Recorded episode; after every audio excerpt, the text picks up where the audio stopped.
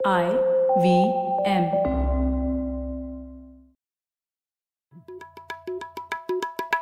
भाई हम हिंदुस्तानियों को बतियाना बड़ा पसंद है। बंगाली में अड्डा उड़िया में खोटी कन्नड़ा में हरटे और हिंदी में पुलियाबाजी। इस कला के लिए हमारी हर भाषा में एक शब्द है। तो प्रणय और मैं तो अक्सर मिलकर पुलियाबाजी करते ही रहते हैं। हमने सोचा कि आपको भी इसमें शामिल कर लिया जाए। तो आइए प्रणय और सौरभ के साथ करते हैं पुलियाबाजी।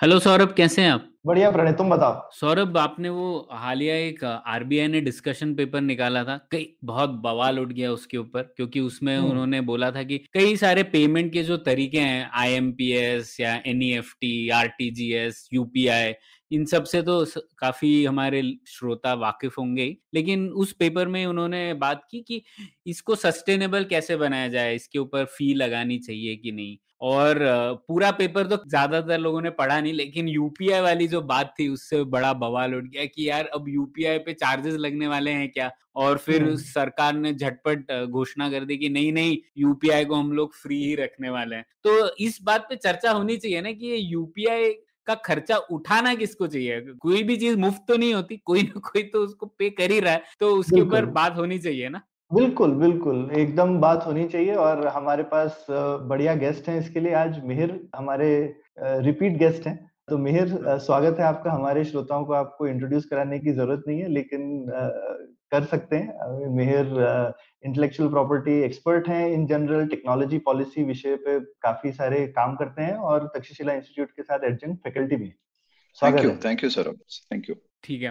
तो शुरुआत करते हैं मिहिर। सबसे पहले तो मैं यही सब तर्क देना चाहता हूँ जो लोग कहते हैं कि यूपीआई जैसा है वैसा ही रहे। मतलब एक जो फ़ी है एमडीआर ना किस क्या कहते हैं उसे? Merchant merchant discount rate merchant जो होता है कि जो होता है कि आप और मैं अगर किसी दुकान जाके यूपीआई से पेमेंट करते हैं या क्रेडिट कार्ड से पेमेंट करते हैं तो क्रेडिट कार्ड में तो हम जब पेमेंट करते हैं तो मर्चेंट को आधा टका से लेके दो टके तक उसका देना पड़ता है जिस बैंक की तरफ़ से वो पेमेंट प्रोसेसिंग हो रहा है। तो उसको मर्चेंट डिस्काउंट रेट कहते हैं तो यूपीआई में वो फ्री है। आप मर्चेंट को पैसे दे दो मर्चेंट को सीधा जितना आपने भरा उतना ही मिलेगा। हाँ तो ये मर्चेंट डिस्काउंट रेट अभी सरकार ने बोला है कि ज़ीरो रहनी चाहिए। है ना? तो अभी तो वो ज़ीरो है। तो इसी के ऊपर हम लोग को चर्चा करनी थी तो पहली चीज़ है कि रहना चाहिए लेकिन आज, आज की डेट में इसका खर्चा बैंक या सरकार उठा रही है। ये कहना ठीक होगा क्या मेहर? बिल्कुल बिल्कुल। जो पेपर आया उसके मुताबिक आरबीआई या सरकार की तरफ़ से कुछ तेरह सौ करोड़ सालाना ये जो यूपीआई की खर्चा है उसके लिए सब्सिडी दी जाती है। और एनपीसीआई जो प्राइवेट है लेकिन नॉन प्रॉफिट कॉरपोरेशन है वो ये सारा इंफ्रास्ट्रक्चर जो यूपीआई का है जैसे कि आप ऐप से पेमेंट करते हो वो एनपीसीआई की सर्वर में जाता है फिर वहाँ से आपके बैंक खाते में वो डेबिट होके फिर दूसरे खाते में क्रेडिट हो जाता है। वो सारा इंफ्रास्ट्रक्चर एनपीसीआई चलाती है। ये जो भी खर्चा है वो सरकार की तरफ़ से थोड़ा पैसा दिया जाता है और फिर बाकी और तरीके हैं जिससे एनपीसीआई खुद भी पैसे कमाती है उससे भी उठाया जाता है ये खर्चा। तो तो लगभग तेरह सौ करोड़ के करीब का, ये 1300 करोड़ तो सबसे आईएमपीएस खुद हाँ कुल ये खर्चा है। शायद ज़्यादा है। ये आईएमपीएस वगैरह सब मिला करके है या सिर्फ़ यूपीआई का? नहीं गवर्नमेंट की तरफ़ से मेरे ख्याल से 1300 करोड़ जो है वो सिर्फ़ यूपीआई के लिए दिया जाता है। सिर्फ़ यूपीआई के लिए। ठीक है। हाँ तो ये तो बात समझ में आ गई। तो अभी लोग कहते हैं अक्सर लोग कह रहे हैं कि अभी जो जैसे चल रहा है मर्चेंट डिस्काउंट रेट जो आपने समझाया उसे शून्य रखने में बहुत फ़ायदे हैं, क्योंकि लोग कह रहे हैं, अब मैं वो तर्क देता हूँ, फिर हम लोग उन पर बात करेंगे। तो लोग कह रहे हैं जैसे कि यूपीआई एक पब्लिक इंफ्रास्ट्रक्चर है मतलब जैसे कि एक सार्वजनिक संरचना जिससे कि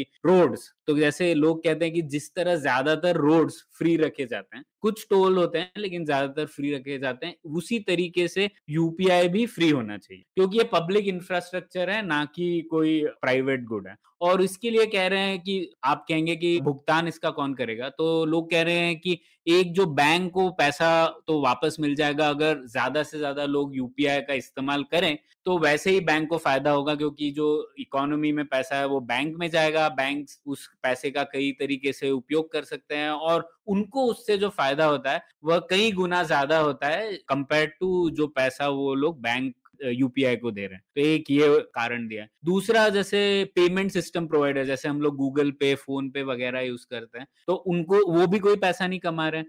तो लोग कह रहे हैं कि कोई बात नहीं पेमेंट सिस्टम प्रोवाइडर भी अलग तरीके से पैसा कमा सकते हैं एडवर्टाइजमेंट कर सकते हैं या फिर अलग तरीकों से वो पैसा कमा सकते हैं। तो लोग बोल रहे हैं कि यूपीआई में इतने ज़्यादा फ़ायदे हैं कि उसे ज़ीरो रखने का सब चीज़ें ज़ीरो रखने का बहुत ज़्यादा फ़ायदा है, कई ज़्यादा फ़ायदा है कंपेयर टू उसे चार्ज करने का। तो ये तर्क है मीर, आप क्या कहते हैं इसके? देखिए, ये मतलब लगता तो काफ़ी सीधा साधा है कि जैसे आप, अगर आप और हम सोचें तो कैश तो फ्री होता है। आप किसी को पेमेंट कर रहे हैं, उसके लिए अगर आप कैश देते हैं तो आप नोट का तो पैसा नहीं देते। आप बैंक में जाते हो और बोलते हो मुझे दस हज़ार रुपए चाहिए तो आप नोट का तो पैसा नहीं देते हो, आप अपने आप पैसे निकाल सकते हो और उसको इस्तेमाल कर सकते हो। तो एक तरीके से देखा जाए तो ये पैसे की कीमत है। तो नोट का तो कोई ऐसे चार्ज नहीं पड़ता तो वैसे ही यूपीआई का नहीं होना चाहिए ये एक तरीके से हो सकता है। दूसरी तरफ़ है जिस पेमेंट के लिए हम पैसे देते हैं जैसे क्रेडिट कार्ड जो है तो कई लोग ऐसे हैं जो क्रेडिट कार्ड के लिए सालाना फ़ीस भरते हैं।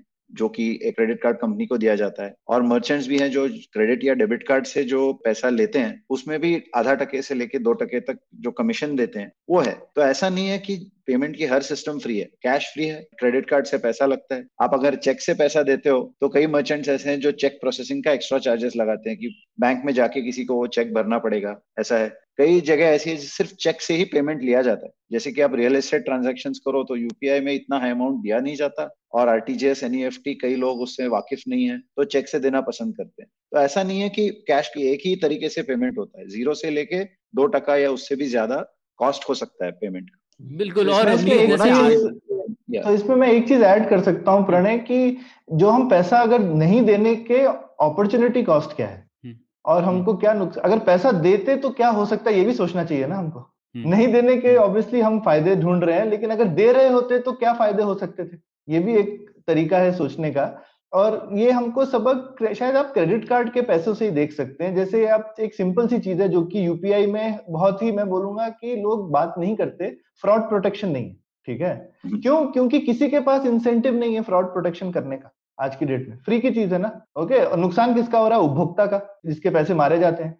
तो अगर लेकिन आप किसी से पैसे ले रहे होते तो कोई आप उसके लिए वैल्यू भी दे रहा होता शायद। तो। एक ये बड़ा मेरे हिसाब से नुकसान है यूपीआई के कारण और, और इसका मैं कह सकता हूँ कि मैं पर्सनली इसमें पाँच हज़ार रुपए मेरे गए हैं यूपीआई में फ्रॉड की वजह से। तो मैं कह सकता हूँ कि हाँ, या मैं फ्रॉड प्रोटेक्शन की तरफ़ से हूँ। बिल्कुल हम्म। बिल्कुल। मैं भी बहुत लोगों को जानता हूँ बहुत लोगों के पैसे बहुत जाते हैं मेहर मतलब और और मैंने देखा है कि इसका इवन नंबर इकट्ठा करने में भी कोई इंटरेस्टेड नहीं है।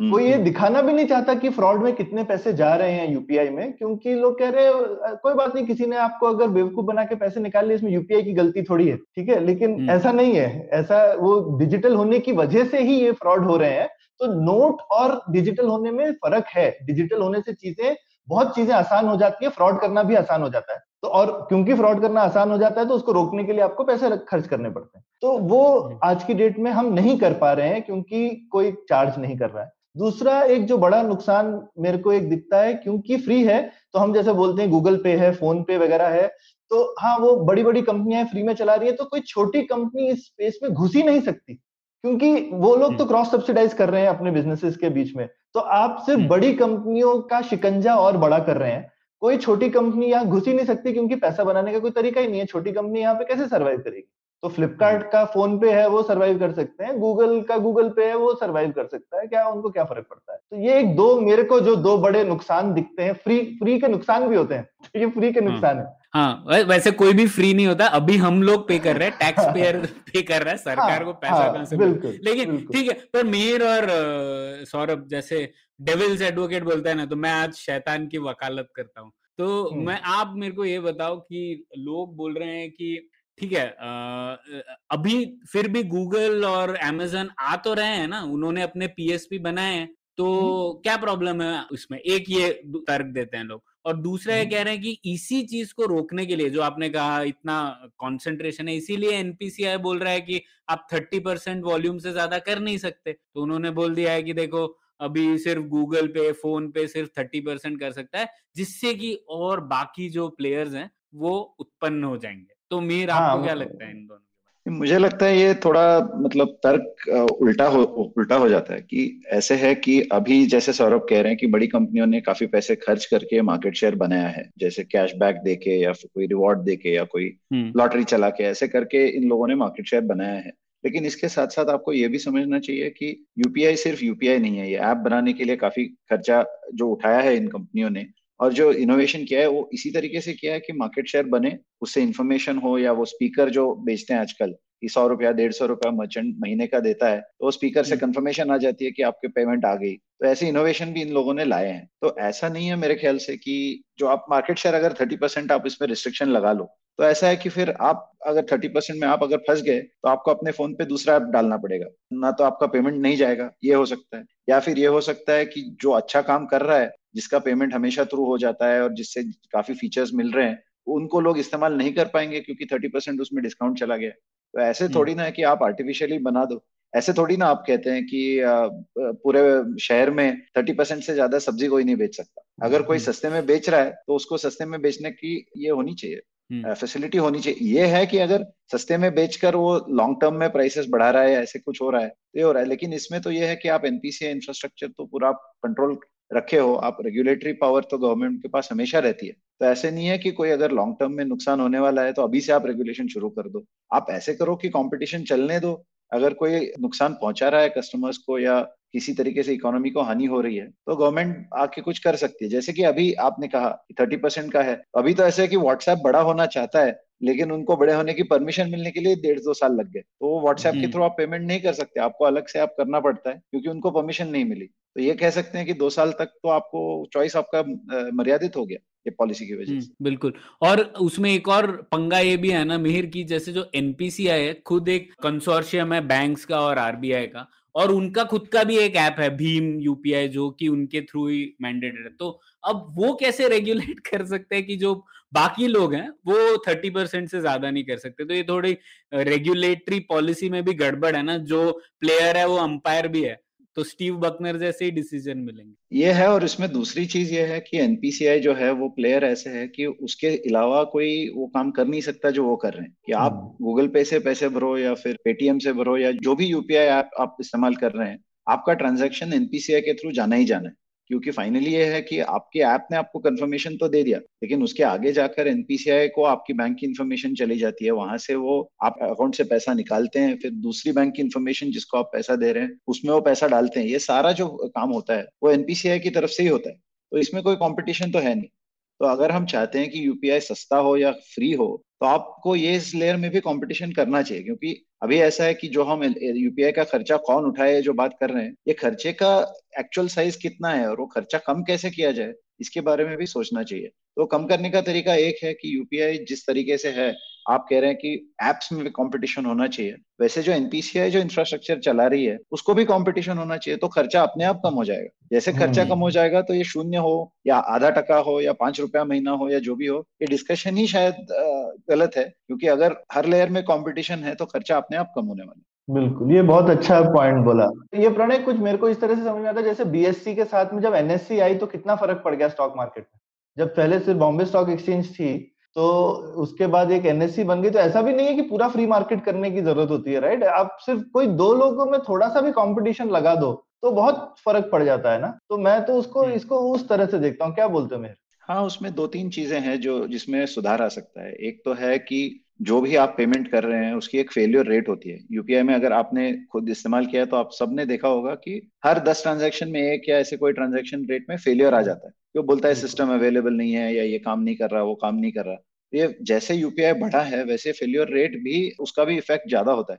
कि आप अगर जाते हो दुकान में और आपका ऐप काम नहीं कर रहा तो आप या तो आप कैश के लिए यहाँ वहाँ ढूंढो या फिर आपके पास क्रेडिट या डेबिट कार्ड हो तो आप इस्तेमाल करो। तो अगर कंपटीशन होगा दो या तीन लोग होंगे जो ये पेमेंट प्रोसेसिंग कर सकते हैं बैक एंड में तो आपका ट्रांजेक्शन गारंटीड है कि वो जाने वाला है।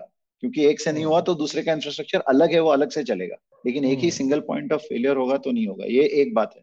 दूसरा है कि अगर आपका ये कंपटीशन आ जाता है तो पूरा का पूरा जो आपका जो बैकएंड है अभी ऐसा है कि एनपीसीआई ही सो, सोचता है कि हर बैंक से कैसे कनेक्ट किया जाए उसके साथ कैसे डेबिट और कैसे क्रेडिट ट्रांजेक्शन चलाया जाए उसकी नेटवर्क कॉन्फ़िगरेशन क्या हो उसकी सिक्योरिटी क्या हो सारा एक ही पॉइंट ऑफ़ फेलियर है। लेकिन अगर दूसरा कंपनी आता है और तीसरा कंपनी आता है वो अलग अलग तरीके से अलग अलग बैंकों से कनेक्ट करते हैं तो शायद सिक्योरिटी भी बढ़ सकती है रिलायबिलिटी के साथ। तो ऐसे काफ़ी सारे हम्म। फ़ायदे आ सकते हैं कॉम्पिटिशन हाँ, तो लेकिन आप कह रहे हैं यूपीआई जो सिस्टम है वो दूसरा जो प्लेयर है एनपीसीआई के इक्विवेलेंट वो भी यूपीआई ही यूज़ करेगा है ना? क्योंकि उसमें तो फ़ायदा है कि अगर सब लोग एक कॉमन यूपीआई प्लेटफॉर्म यूज़ करें। हाँ देखिए उसमें ऐसा है कि अगर सब एक यूपीआई प्लेटफॉर्म यूज़ करे तो आप बिना सोचे बिना झिझके कहीं भी पेमेंट कर सकते हो। अगर ऐसा हम्म। है कि आप एक तरीके से पेमेंट करना चाहो तो आपको एक ऐप इस्तेमाल करना है दूसरे तरीके से करो तो दूसरा ऐप करना है या फिर बैंकों को अलग अलग चीज़ें करनी पड़े इससे बड़ा प्रॉब्लम होता है कि जैसा है ना कि आप अगर ब्रॉड गेज ट्रेन से किसी स्टेशन चले गए फिर वहाँ से आगे मीटर गेज की ट्रेन है तो आपको ट्रेन बदली हम्म। करना ही पड़ेगा।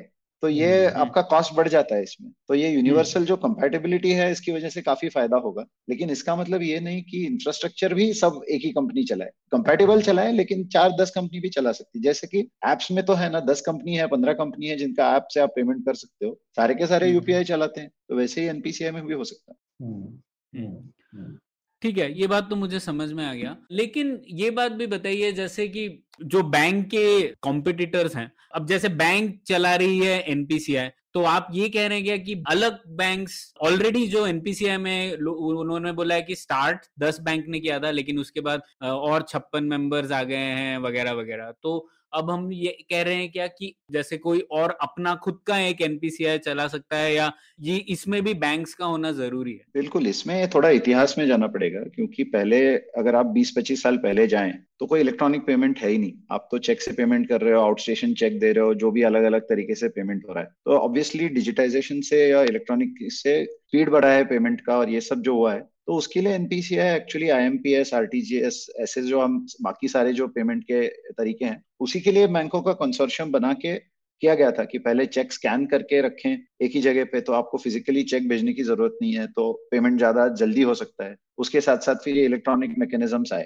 तो इसलिए एनपीसीआई पहले से एक ऑर्गेनाइजेशन बना हुआ है, जिसने ये इलेक्ट्रॉनिक ट्रांजेक्शन इंडिया में लाया है। लेकिन आप दुनिया भर में देखें तो इसकी ज़रूरत नहीं है कि ऐसे ही हो। क्योंकि फाइनली क्या है कि आरबीआई से लाइसेंस लेके कोई भी ये बिज़नेस चला सकता है। ऐसा तो नहीं है कि एनपीसीआई किसी का पैसा अपने पास रख रहा है। उनको परमिशन ही हम्म। नहीं है। उनका काम ही है कि एक तरफ़ से पैसा आ रहा है एक तरफ़ पैसा जा रहा है। उसकी जो ट्रैफ़िक मैनेजमेंट जो है वो वो कर रहे हैं। तो ट्रैफ़िक मैनेजमेंट अगर वो ऑनेस्टली कर रहा है कोई तो उसको इस इजाज़त मिलनी चाहिए। ये है कि उनको बैंकों के साथ काम करना पड़ेगा। लेकिन ये भी ज़रूरत नहीं है कि जिस तरीके से हम बैंक सोचते हैं उसी तरीके से आगे जाके चले। क्योंकि हम सब थोड़े पुराने जमाने के हो गए कि बैंक का ब्रांच होता है, फिर वहाँ जाके हमको चेक बुक मिलता है या कार्ड मिलता है, अकाउंट नंबर मिलता है। पहले पासबुक भी मिलता था। इस, ऐसी भी ज़रूरत नहीं अभी इंटरनेट के जमाने में वर्चुअल बैंक अकाउंट्स भी आ गए कई बैंक ऐसे हैं जो सिर्फ़ ऑनलाइन चला रहे हैं। उसके साथ साथ अगर आप सोचें तो बैंक का लाइसेंस थोड़ी ना सिर्फ़ ऐसा है कि फ़िज़िकल बैंक को ही मिले। अगर जो अपना काम पूरा बैंक जैसा कर रहा है, उसको बैंकिंग लाइसेंस मिलना चाहिए। उसको अगर ब्रांच नहीं दे रहा है तो वो किसी के साथ पार्टनर कर सकता है या कोई है। तो ऐसा भी नहीं है कि सिर्फ़ एनपीसीआई को कॉम्पिटिशन हो। पीछे बैंकों को भी कंपटीशन होना चाहिए। कोई यूपीआई बैंक भी हो सकती जो सिर्फ़ यूपीआई पेमेंट्स हम्म। आगे पीछे करने के लिए बस वही फीचर दे रहा है। हम्म, ये भी एक अच्छा सुझाव है। तो एक आखिरी सवाल था मीर तो आप ये क्या कह रहे हैं कि फाइनली हर ट्रांजैक्शन पे पैसा होना चाहिए नहीं होना चाहिए या एमडीआर बढ़ना चाहिए? आपके विचार में किस तरीके से इवॉल्व होना चाहिए मेरे विचार में इसमें दो तीन चीज़ें हैं। अगर आप पिछले कई सालों का देखें तो जो फ्री है, इसकी वजह से काफ़ी फ़ायदा हुआ है। जो गवर्नमेंट ने जो फ्री रखा है, उसकी वजह से यह है कि आप देखें तो यूपीआई ट्रांजेक्शन वॉल्यूम बहुत बड़ा है। जो डिजिटल ट्रांजैक्शन है, अभी भारत के हर कोने में जहाँ भी कनेक्टिविटी है, वहाँ पर आपको यूपीआई का कोड दिखता है और आप स्कैन करके पेमेंट कर सकते हो। ऐसा नहीं है कि आपको नोट लेके घूमना पड़ेगा। ये बहुत बड़ा फ़ायदा हुआ है। तो इसको तो हम कह सकते हैं कि फ्री रखने की वजह से ये फ़ायदा होने का काफ़ी मतलब उसका काफ़ी कंट्रीब्यूशन रहा है इसमें कि फ्री है इसलिए हर हर कोई लेना चाहता है यूपीआई तो हम्म। एक तो है कि यो स्केल जो इनिशियली होना चाहिए कि कोई भी नया टेक्नोलॉजी आती है जैसे यूपीआई नई टेक्नोलॉजी है तो पहले तो क्रेडिट कार्ड थे या कैश था तो उसको नई टेक्नोलॉजी को प्रमोट करने के लिए काफ़ी बार फ्री देने की ज़रूरत पड़ती है क्योंकि अगर कोई ऐप से पेमेंट करना नहीं चाहता तो मर्चेंट कोड नहीं रखेगा और मर्चेंट के पास कोड नहीं होगा तो कोई ऐप इंस्टॉल नहीं करेगा। तो ये एक थोड़ा स्टार्टर प्रॉब्लम होता है। तो स्टार्टर प्रॉब्लम को सॉल्व करने के लिए कई बार ये फ्री दिया जाता है। तो जब फ्री हम्म। दिया जाता है और जैसे ही इसका स्केल बढ़ता है तो अपने आप फिर वो अपने बलबूते पे आगे निकल जाता है कि और उसका स्ट्रेंथ बढ़ते जाता है। तो इसके बाद अगर हम सोचे कि अभी इसको मैंडेटरी फ्री रखने की शायद ज़रूरत नहीं है काफ़ी हद तक लोग समझ चुके हैं कि ये यूपीआई पेमेंट कैसे करते हैं मर्चेंट समझ चुके हैं कि कैसे उस क्या फ़ायदा होता है उसका और सारे डेवलपर्स उसमें काफ़ी काफ़ी नए फीचर्स भी ला रहे हैं। तो ऐसा है कि ये फ्री रखने की अभी ज़रूरत नहीं है कि कंपलसरी फ्री हो। लेकिन अगर कोई फ्री देना चाहता जैसे कि अगर कोई बैंक देना चाहता है कि हमारा यूपीआई फ्री होगा, या कोई पेमेंट प्रोवाइडर देना चाहता है कि हमारी तरफ़ से यूपीआई फ्री होगा तो उनको इजाज़त होनी चाहिए कि फ्री दे। कोई अगर कहना चाहता है कि हम महीने के, इसके यूपीआई के पचास रुपए आपको चार्ज करेंगे, आप कितने भी ट्रांजेक्शन कर लो तो उनको भी इजाज़त होनी चाहिए। ये हो सकता है कि जो पचास रुपए ले रहा है, वो उसके साथ पेमेंट इंश्योरेंस दे दे, या फिर वो उसके साथ ट्रांजेक्शन आपका गारंटीड करे कि आपको फिर से दो बार या तीन बार ट्राई करने की कोशिश ना करनी पड़े, क्योंकि वो गारंटीड है। या फिर वो उसके साथ कोई और आपको ये दे सकता है कि आपने इधर पचास रुपए भरे हैं तो आपको शायद वो लोन ऑफ़र कर सकता है कि आप यूपीआई में इतना भुगतान करते हैं तो आपको लोन मिले। या आप मर्चेंट हो, आप इतना पैसा कमा रहे हैं हर महीने तो उसके आगे आपको कोई बेनिफिट मिल सकता है आपको। कि आप मर्चेंट हो तो आपको बेनिफिट मिले। तो ये सारी चीज़ें हैं जिस तरीके से यूपीआई सिस्टम से जो इन्फॉर्मेशन जनरेट हो रहा है, उससे पैसा कमाने के कई तरीके हैं। तो कोई फ्री दे सकता है, कोई चार्ज कर सकता है, कोई मंथली चार्ज कर सकता है, कोई पर ट्रांजेक्शन चार्ज कर सकता है। कोई बोल सकता है कि दस हज़ार रुपए तक का मैं फ्री दूँगा, दस हज़ार के ऊपर आप पैसे भरो। तो अलग अलग चीज़ें हैं। तो ऐसा नहीं है कि अगर आप कह दो कि मैंडेटरी फ्री नहीं है तो अपने आप इसका चार्ज बढ़ने वाला है। ऐसा नहीं है। ऐसे हो सकता है कि आप ये निकाल दो, फिर भी सारा, हर कोई यही चूज़ करेगा कि हम फ्री रखेंगे। ये हो सकता है क्योंकि अगर आप कह रहे हैं जैसे बहुत सारे फ़ायदे हैं तो हर कोई फ्री देना चाहेगा। लेकिन अगर मैंडेटरी फ्री करो तो आप ये बाकी सारे जो क्वालिटीज हैं जो नई चीज़ें आ सकती हैं इसमें जो लोन्स आ सकते हैं जो सिक्योरिटी आ सकती है जो रिलायबिलिटी आ सकती है उस पर शायद गलत इफ़ेक्ट हो सकता है अगर आप कंपलसरी फ्री रखो। क्योंकि जैसे भी आपका अगर एक बार स्केल बन गया इसके बाद अभी ऐसा है कि जो भी हैकर्स हैं जिनको अटैक करना है पेमेंट सिस्टम पे वो तो अभी सोच रहे हैं ना कि ये बड़ा टारगेट बन गया। पहले तो हाँ। बड़ा टारगेट नहीं था बड़ा टारगेट बन हम्म। गया। मतलब जो हम्म, दो हम्म। साल पहले यूपीआई का जो रिस्क था उससे काफ़ी बड़ा रिस्क हो गया। तो इस सब के लिए आपको सोचना पड़ेगा। तो मैंडेटरी फ्री करके आप एक चीज़ के लिए ऑप्टिमाइज अगर करना चाहें तो शायद ये बाकी चीज़ों पे कम हो जाएगा। तो इसलिए मैं सोचता हूँ कि फ्री जो रखना चाहता है वो रखे लेकिन जो चार्ज करना चाहता है और इनोवेट करना चाहता है उनको उसकी इजाज़त हो। बिल्कुल, मैं एकदम प्रणय अग्री करता हूँ मेहर के साथ कि मीन मैंडेटरीली फ्री या इवन प्राइसिंग भी कभी कभी सरकार क्या सोचती है कि हम प्राइसिंग डिसाइड करेंगे, वो भी मत करो हाँ? और अगर पॉलिटिकल सवाल है तो मुझे लगता है कि एक पॉलिटिकल कॉम्प्रोमाइज ये हो सकता है कि सरकार बोल सकती है कि ग्राहकों को फ्री रहेगा तो फिर ये पॉलिटिकल इशू नहीं बनेगा। ठीक है? और वो अक्सर होता ही ऐसा। I mean usually even credit card वगैरह में जो मर्चेंट होते हैं, वही पैसा देते हैं। ग्राहक तो अक्सर नहीं देते। इनडायरेक्टली ऑब्वियसली फाइनली ग्राहक ही पैसा देता है हर चीज़ का बट मैं कह रहा हूँ एटलीस्ट सीधा सीधा आपको नहीं देना पड़ता। कभी कभी कार्ड की फ़ीस वगैरह होती है, लेकिन आप बोल सकते हो कि भाई ग्राहकों से मत चार्ज करो। तो एक तरीके का जो पॉलिटिकल वो, उनके ऊपर प्रॉब्लम हो रही है, वो चली जाएगी। उसके बाद में मार्केट पे छोड़ दो। और फिर मार्केट वाले खुद डिसाइड करेंगे, यार छोटे छोटे मर्चेंट से एनीवे पैसा लेने का फ़ायदा नहीं है किसी ठीक है? कलेक्ट करने का प्रॉब्लम ज़्यादा है और कॉम्पिटिशन काफ़ी है यहाँ पर।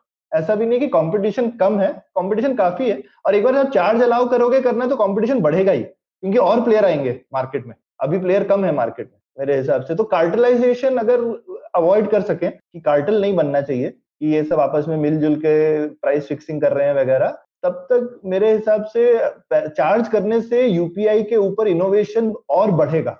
अभी मेरे ख्याल से इनोवेशन नहीं उतना बढ़ रहा है जितना हो सकता है। ये बहुत बढ़िया प्लेटफॉर्म हमने बना लिया है हिंदुस्तान में। हमको इस पे, इसको और एनकरेज करना चाहिए। तो मेरा इनोवेशन आर्ग्यूमेंट है। और फ्रॉड कम करने से आप सिस्टम पे भरोसा बढ़ाएँगे। एक ये दूसरा आर्ग्यूमेंट हाँ तो मुझे लोक नीति के दृष्टिकोण से मीर और सौरभ, ये लगता है कि यहाँ पर ना सफलता सुधार के आड़े आ रही है। तो जैसे अक्सर होता है ना लिमिटेड जब सफलता होती है, जैसे इसरो था। इसरो ने कई अच्छी ग्रेट चीज़ें की हैं। तो वो तो लोग कहते थे इसरो इतनी चीज़ कर रहा है तो प्राइवेटाइजेशन की क्या ज़रूरत है? तो उसमें अक्सर क्या होता है हम लोग काउंटर फैक्चुअल नहीं देख पाते ना कि अगर इसरो के साथ ही हज़ार और कंपनियाँ होती तो क्या होता वो हम लोग इमेजिन ही नहीं कर पाते। तो हम लोग कहते हैं इसरो अच्छा तो चल रहा है क्यों उसको तुम और प्राइवेटाइजेशन करना वही चीज़ शायद यहाँ पे हो रही है। हम लोग इतना मानने लगे हैं कि यूपीआई जो सक्सेस हुआ है जो कि हुआ है सफलता है लेकिन हम लोग ये इमेजिन नहीं कर पाए हैं कि कितना और सफल हो सकता है अगर अलग अलग मैकेनिज्म हो इनोवेशन हो जो आप दोनों ने बताया। तो होता है अक्सर सफलता आती है सुधार के आड़े लेकिन जैसे इसरो के बाद हम लोगों ने सोचा कि ठीक है प्राइवेटाइजेशन की भी ज़रूरत है शायद वैसा ही इस क्षेत्र में भी हम लोग सोच पाएँगे ये आशा है। तो उसी के साथ ये एपिसोड खत्म करते हैं। बहुत बहुत शुक्रिया मीर। अब आप पुलियाबाजी पे आने वाले सबसे ज़्यादा नंबर में गेस्ट आ गए हैं तो कॉन्ग्रेचुलेशन मैं आपका धन्यवाद देना चाहता हूँ और कहना चाहता हूँ कि आप मैं पुलियाबाजी का लिसनर भी हूँ बड़े पैमाने पर मैं सुनने की कोशिश करता हूँ तो ये मेरा भाग्य है कि मैं आ पा रहा हूँ और आशा है कि आगे जाकर भी कोई ऐसे टॉपिक ले निकल आए जो हम पुलियाबाजी कर सकते बिल्कुल तो इसी बात पे एपिसोड खत्म करते हैं और सभी श्रोताओं से दरख्वास्त है कि आपको क्या लगता है इस विषय पर? हमें यूट्यूब पे या ट्विटर पे या फिर ईमेल पे ज़रूर बताएँ क्योंकि ये विषय सबको इफ़ेक्ट करता है तो इस पर पुलियाबाजी जारी रहनी चाहिए। धन्यवाद। धन्यवाद। उम्मीद है आपको भी मज़ा आया। यह पॉडकास्ट संभव हो पाया है तक्षशिला इंस्टीट्यूशन के सपोर्ट के कारण। तक्षशिला पब्लिक पॉलिसी में शिक्षा और अनुसंधान के लिए स्थापित एक स्वतंत्र संस्था है। आप दुनिया के किसी भी कोने में हो, आपकी उम्र कुछ भी हो, अगर आप पब्लिक पॉलिसी विदेश नीति या टेक्नोलॉजी गवर्नेंस में रुचि रखते हैं तो तक्षशिला की website Takshashila dot org dot in पर उनके कोर्सेज को ज़रूर चेक कीजिए। और अगर आप पुलियाबाजी में शामिल होना चाहते हैं तो हमसे कनेक्ट कीजिए Puliyabaazi at Gmail dot com पर या फिर एट पुलियाबाजी ट्विटर पर। शुक्रिया।